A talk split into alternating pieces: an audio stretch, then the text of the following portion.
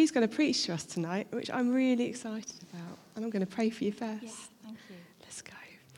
Oh, Jesus, thank you. Thank you for your word. Thank you for the treasures and the truth in your word. God, thank you for what you've laid on Jude's heart to bring to us tonight. Thank you for her time and her prep and her study. God, as she brings your word, I pray you'd give us ears to hear, open hearts. And I pray for your Holy Spirit to do your incredible work in us tonight. God, thank you for your anointing here upon Jude. Bless her. Do her good through this too, we pray.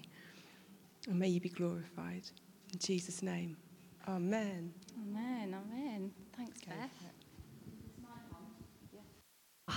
This is the first time I've ever worn a Britney mic, which is very exciting.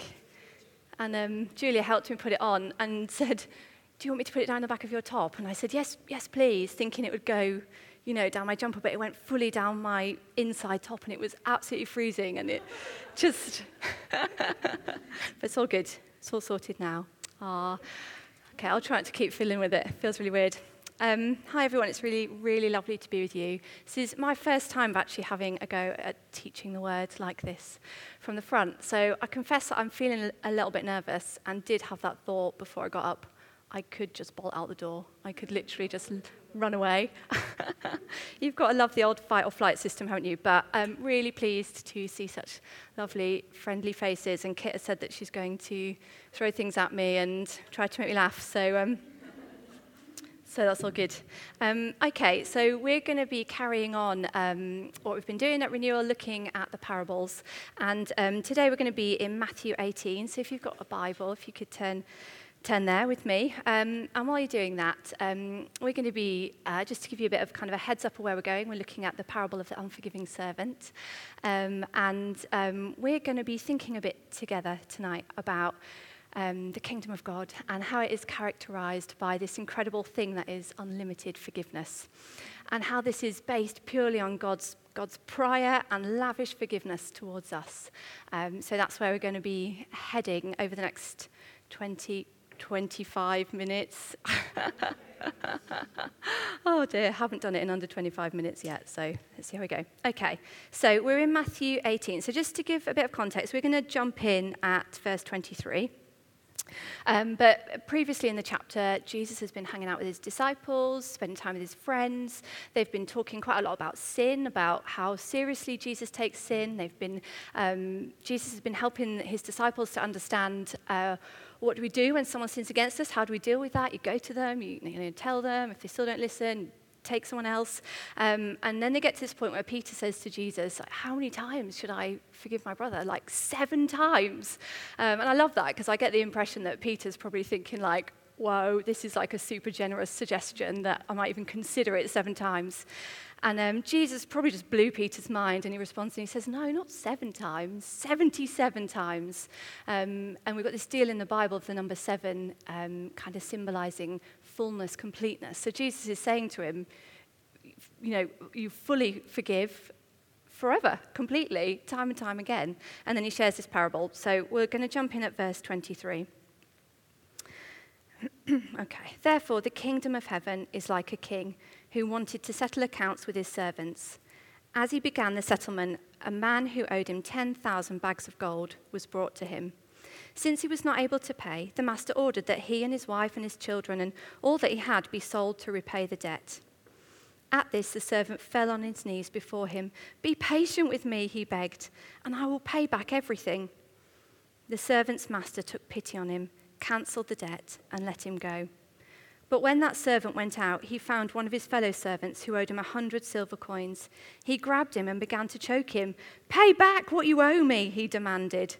His fellow servant fell to his knees and begged him, Be patient with me, and I will pay it back.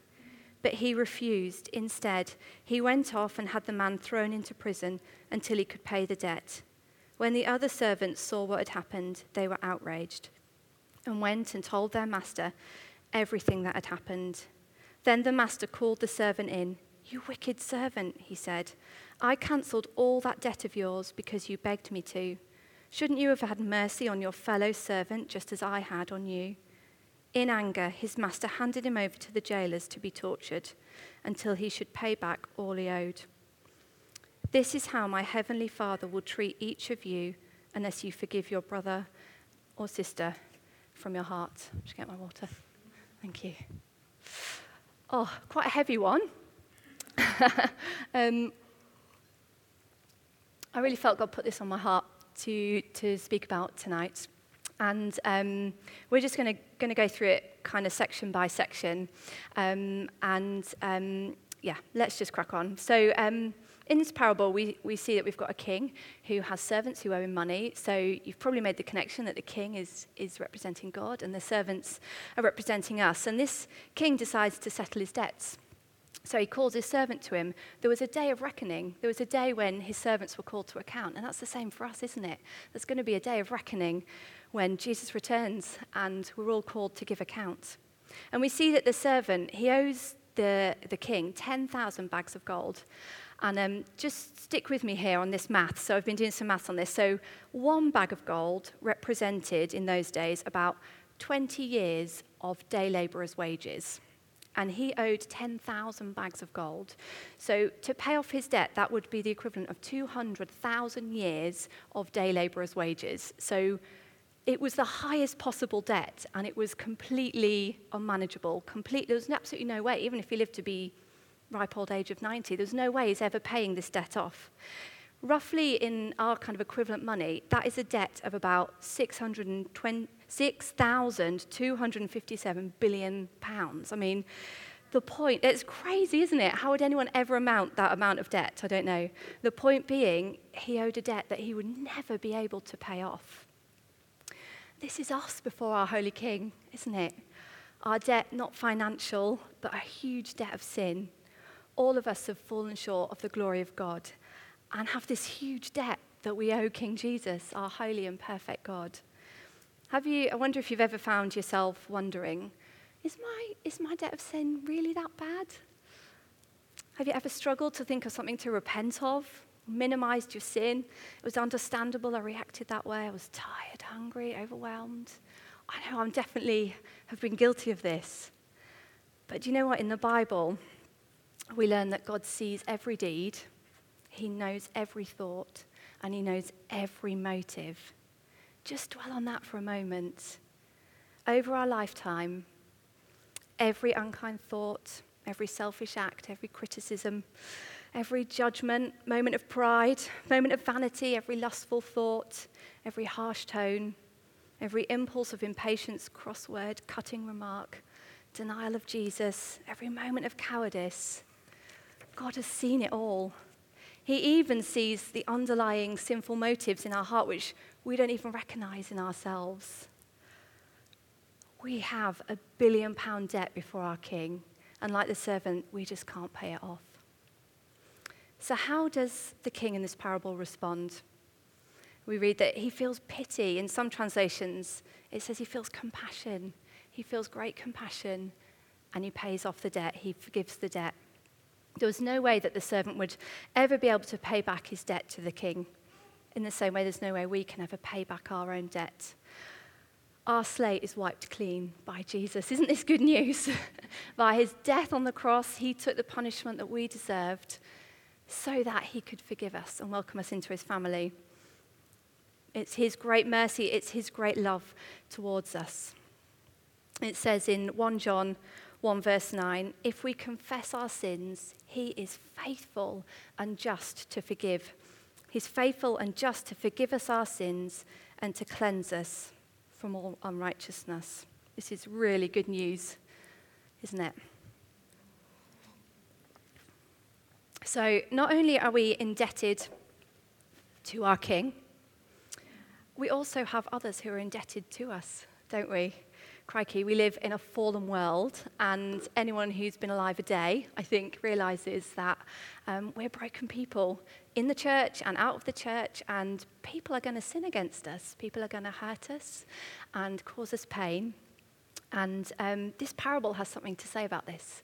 So we see that this servant, he's been forgiven this incredible debt um, by the king, and he doesn't go away with a grateful heart. Or maybe he does for a moment, but then he forgets.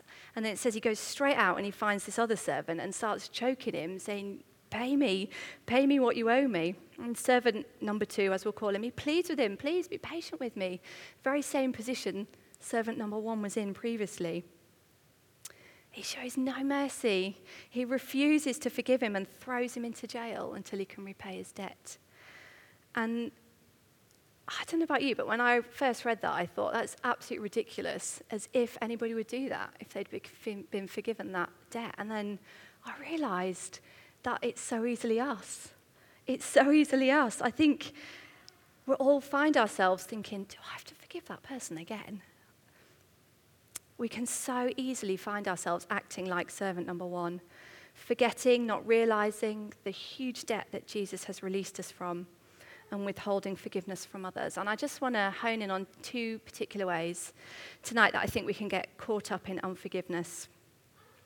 The first one being what I would describe as a build up of the everyday, seemingly small things that perhaps build up over time. The niggles, you know, a lack of care from Bob over there and a crossword from Betty here criticism here and insensitivity here, and we can we so easily take offense, don't we? And or maybe it's just me, but we find that our hearts can can grow hard towards other people, towards friends, colleagues, your spouse, your children, your parents, towards others in the church.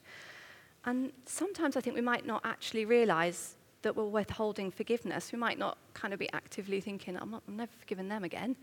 But actually, we might notice bitterness in our hearts or wallowing or self pity, playing it over and over again in our heads, not letting go of things.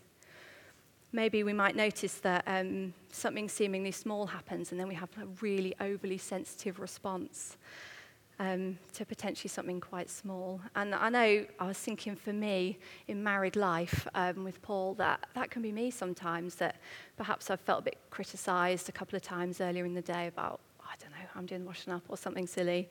And um, I, I, sort of hold on to it. And then a few days later, a tiny thing happens, and then I have this sort of huge response to a tiny thing. And Paul's like, Whoa, what's going on? What's going on? And I think what it is is that I haven't forgiven, I haven't let go, I've held on to stuff.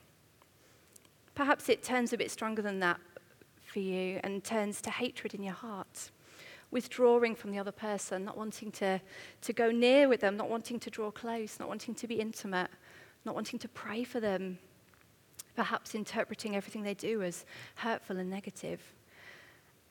And I think if we're honest, this is so often driven by our own pride, not seeing our true selves and the extent of our sin before a holy God. Maybe thinking, oh, I'd never treat other people like that. Can't believe they spoke to me like that. How rude. We notice the stick in others' eyes and we forget the log in our own. Our hearts can grow hard, and the number of it is that we're not extending forgiveness. the second category, I'd say, is where others' sin against us has just been, it's been so wrong, and it's been hugely painful and hugely costly. Perhaps it's abuse, violence, maybe rejection, betrayal, abandonment, the really big stuff in life. Perhaps it seems too hard to forgive because seeming, seems like forgiving might dismiss the pain that's been caused. It might suggest that they've gotten away with it, um, they don't deserve it. What they did was so wrong, I just can't forgive. And um, in, in my life, I'd say I've got one, one big stone like this in my life, one really big thing that um, I won't share the details now because it wouldn't be appropriate, but I'm really happy to share kind of one to one if that's helpful another time. But I can remember a point of saying out loud to someone, I just, I don't know how I'm ever going to forgive. This, like, I just don't know how I'm going to. And I just want to share four truths quickly that I have found really helpful in walking through this towards forgiveness. The first thing being, Jesus takes sin really, really seriously. He doesn't minimize it or belittle it. Jesus takes the sin committed against you really, really seriously, and he cares. Secondly, Jesus is our perfect judge. One day he is going to return to judge the earth, and justice will be done, even if, if justice hasn't been done here on earth. We can leave it in God's hands because one day He's going to return. And whoever has sinned against you, He's going to call them to account, and His perfect justice will be executed. So for me, that regularly looks like me saying um, to, to God, You know what, God, thank you that even though justice hasn't been done on earth, one day you're going to come back and you're going to sort it all out. I leave it with you. So that's the second thing. Thirdly, our call to forgive is based on the mercy we've received, not on how deserving the other person is. We see that in this parable, don't we? He says, um, right at the end, the king says, when he calls the servant back to him, he says, Shouldn't you have had mercy, just as I had mercy on you? Our call to forgive is based on the mercy we've received, with our eyes fixed on Jesus, knowing the huge billion pound debt that he has forgiven us is from that point that we forgive others. Not because they're deserving, not because they're repentant, because they might not be. We do it with our eyes fixed on Jesus. And finally, Jesus equips and empowers us for everything that he calls us to. And he calls us to radical forgiveness. He calls us to unlimited forgiveness. All things are possible with God, and we have the same power that raised Jesus from the grave living in us. So it is possible with God to forgive. Um, I, am going to recommend a book right now, and I have forgotten to bring my copy, and I don't think we have a copy on the bookshelf, on the, what's it called? The bookstall, the thing over there yet. But um, we will do next time. And it's um, called The Hiding Place. Some of you might have read it um, by Corrie ten Boom. And it's this, um, I haven't got time to really go into it in a lot of detail now, but it's this incredible story of a Dutch lady who was doing amazing things hiding Jews um, and um, in the Second World War. And she got caught, she got sent to a concentration camp and was treated hideously and watched her sister um, be cruelly and slowly killed by the prison guards. And many, many years later, she encounters one of these prison guards, and he comes up to her and he says, Will you forgive me? Will you forgive me? And she says this Forgiveness is an act of the will, and the will can function regardless of the heart. I can lift up my hands, you supply the feeling she trusted that as she stepped out with what God had called her to in forgiveness, that God would help her heart catch up. So, yeah, if that's you, if, what, if you can really relate to that second category of struggle to forgive, I'd really, really recommend reading The Hiding Place. Okay. So, we've seen so far, haven't we, that we've been forgiven this huge debt and that we're called to forgive others around us. And um, then we get to this next bit uh, where Jesus brings a warning, a really stark warning. So we're just going to reread it from verse 32. Then the master called the servant in. You wicked servant, he said. I cancelled all that debt of yours because you begged me to. Shouldn't you have had mercy on your fellow servant, just as I had on you? In anger, his master handed him over to the jailers to be tortured until he should pay back all he owed. This is how my heavenly Father will treat each of you unless you forgive your brother or sister from your heart. Jesus' teachings include many, many wonderful promises, and um, we love those, don't we? And we hold on to his promises and we have them on our fridge and they're memory verses, and it's wonderful to know Jesus' promises. He also teaches us about his warnings. And I think often we maybe don't know those so well. They don't look quite so nice on a fridge magnet. Um, but you know what? If we want to grow as followers of Christ, if we want to disciple one another well, if we want to um, live in the goodness of all that God's got for us, we need to take heed of his warnings as well. And we hear Jesus bringing a warning here. And this is it's not a manipulative or an aggressive warning, you know, I'm warning you. This is a warning of love. It's the Father's heart of love coming through Jesus to us to say, I'm warning you. If you carry on, if you carry on in this way, if you carry on in persistent, unrepenting unforgiveness, then you're not going to inherit the kingdom of God.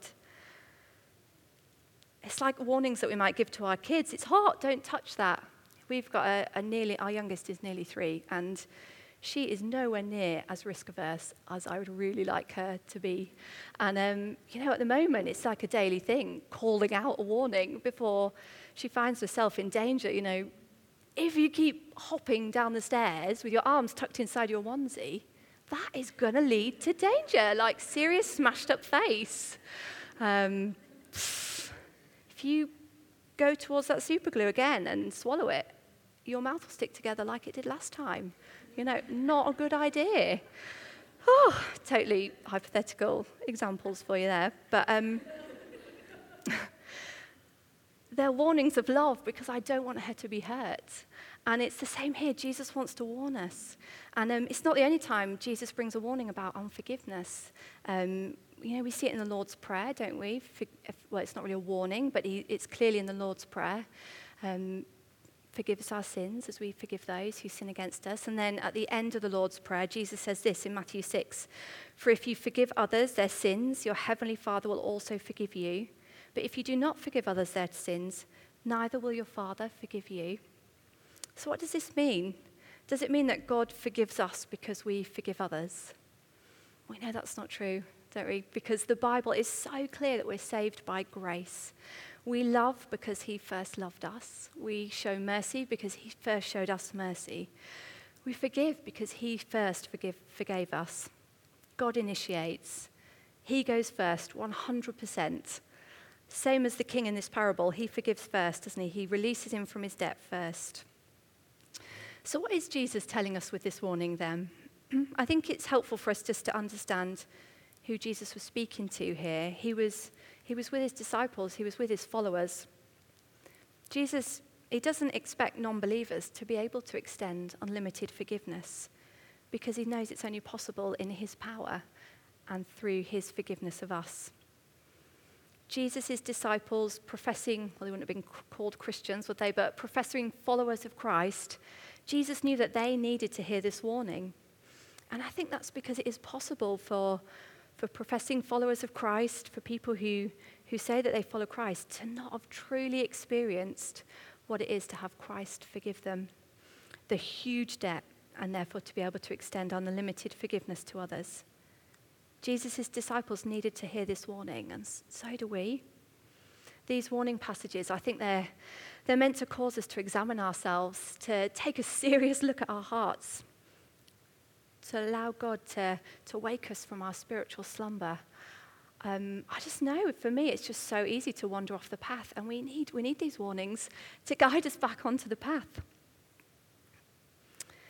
Forgiveness of others is not a condition of salvation, but a consequence of it. I read this quote, which I think is brilliant. No such thing, there is no such thing as an unforgiving Christian. The, if the gospel of forgiveness gets in you, forgiveness comes out of you. There's no such thing as an unforgiving Christian.